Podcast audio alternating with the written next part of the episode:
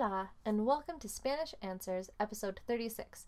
I'm your host, Sarah with Language Answers, and today's cultural tip finishes up our brief cultural look at Spain. And today we'll be talking about a few more fiestas. I know that we talked about holidays last episode, but there are some really, really cool festivals that Spain has that we really need to talk about. First, and perhaps my favorite festival that I have ever heard of, is Las Fallas in Valencia. Las Fallas, or La Semana Fallera, or the Festival of Fire, is basically a celebration for five days where people who have been working on these big fallas or these big constructions. Um, they're made of cardboard and paper mache, and they're just incredible works of art. I've, of course, included links in the show notes to all the different areas I got the festival information from, and you can see the photos there. And they're just incredible. You would never realize that they're made of like paper mache or cardboard, but they are. And it's just astounding what people can do with these materials. Anyway, at the end of the festival is really when things get heated. It's called La Crema, and I think La Crema would be my favorite part of the entire event. So basically, what happens is they set fire to all of the fallas.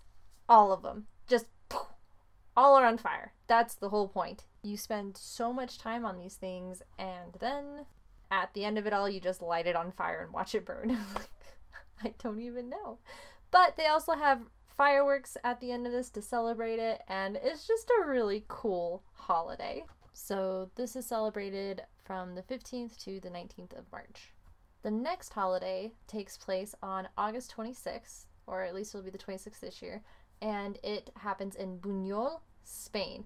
And it is the Tomatina, La Tomatina. And basically, people just throw tomatoes at each other and at the buildings, I assume around the plaza, but mainly you're just trying to throw them at each other. And that's it. It's just a celebration of throwing tomatoes. I think that's hilarious. I'm pretty sure I've talked about this before on the podcast, but it is another one of my favorite festivals. Just the fact that it exists makes me so happy. And then along those lines, from the 28th to the 30th of June every year is the Haro Wine Festival, aka La Batalla de Vino de Haro. And basically, people just wear white clothing with a red handkerchief and throw wine at each other. Again, Spain has some of the most hilarious festivals. I just, I love this. And then, lastly, but not least, of course, is the Bolo Encierro that happens in Mataelpino, Madrid. So basically, instead of running with the bulls, which everyone knows of that festival, these people, this pueblo, has basically taken that idea and taken the bulls out of the equation, and instead they have a ginormous ball of, I guess, synthetic material, and it's covered, it's got this design of a bull on it, and that is what chases people through the streets instead. Interesting twist. I would be interested to watch that and then watch the running of the bulls and just see which one is more terrifying for the participants. And this takes place, well, this year it took place between the 7th to the 14th of June, this festival. Running with the Bulls Festival updated, I guess. So, there you have it. Four interesting festivals that Spain has. So, let's go ahead and move on to our actual episode content.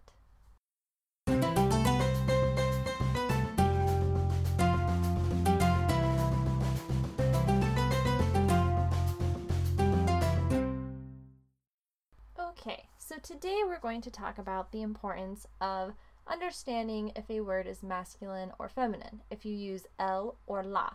And most of the time, you can generally tell from the word which gender it is, right? A lot of words in Spanish that end in A are feminine, and a lot of words that end in O are masculine. However, there are, of course, always exceptions to these rules, and sometimes, with the six words that we'll highlight today, they can be both. And the article that you use determines the meaning of the word. Now, two of the words I did get from the book La Gramática para la Composición, and that would be coma and frente, but the others, either from memory, like capital, or just from scouring the dictionary by the Real Academia Española in order to find some more unique ones, maybe words that wouldn't be on an internet list of these these examples. I will be providing, however, example sentences for each word for both the masculine and the feminine form, and those example sentences I did come up with on my own. So let's go ahead and get started. The first word is capital. Capital. And if it is masculine, so it's el capital, then it's like money or capital when you talk about capital or borrowing capital or setting up capital. For example, yo voy a prestar capital del banco para mi negocio. If it's feminine, so la capital, then it's the capital city. For example, Denver es la capital de Colorado. El capital, the money, think about money, and la capital, it's the city. If it helps, you can think of it this way, where el has an e in it, just like dinero has an e in it. Moving on to our second word, it's ara, A R A. Now, according to the RAE, or the Real Academia Española, in Bolivia, Mexico, Paraguay, and the Dominican Republic, if you say el ara, then you're talking about the name of various talking birds. Whereas if it's feminine, just in general, in the general Spanish speaking world, then it is an altar. So, la ara is an altar, and el ara is the name of different talking birds. So, some example sentences. For masculine, you could say, Yo vi un ara. And for feminine, la ara, or an altar, you could say, El judaísmo del Antiguo Testamento requirió una ara. For our third word, you also have probably heard of the feminine form of this noun, but not necessarily the masculine. So it's barba, and la barba is a beard. But el barba is basically something from classic Spanish theater. It's the actor who plays a respectable and older person in the play. So, el barba is an actor, specific type of actor, and la barba is a beard. An example sentence for el barba is El barba fue genial. And for feminine, la barba, el hombre tiene una larga barba. Our fourth word is a little bit more common, so it's coma. If it's el coma, then you're talking about a comma. But if it's la coma, then you're talking about a coma. In other words, el coma is the grammatical mark you write in your sentences, and la coma is someone who is in a vegetative state. So, some example sentences. El coma, el. Mucha gente no sabe cómo usar un coma correctamente. And la coma. Mi tío sufre una coma. Our fifth word, maybe you've heard of the masculine and feminine, maybe you haven't, but it's disco. El disco refers to a CD or a DVD or a disc of that kind. And la disco is basically slang for a discoteca, so a discotheque or a nightclub. Some example sentences El disco.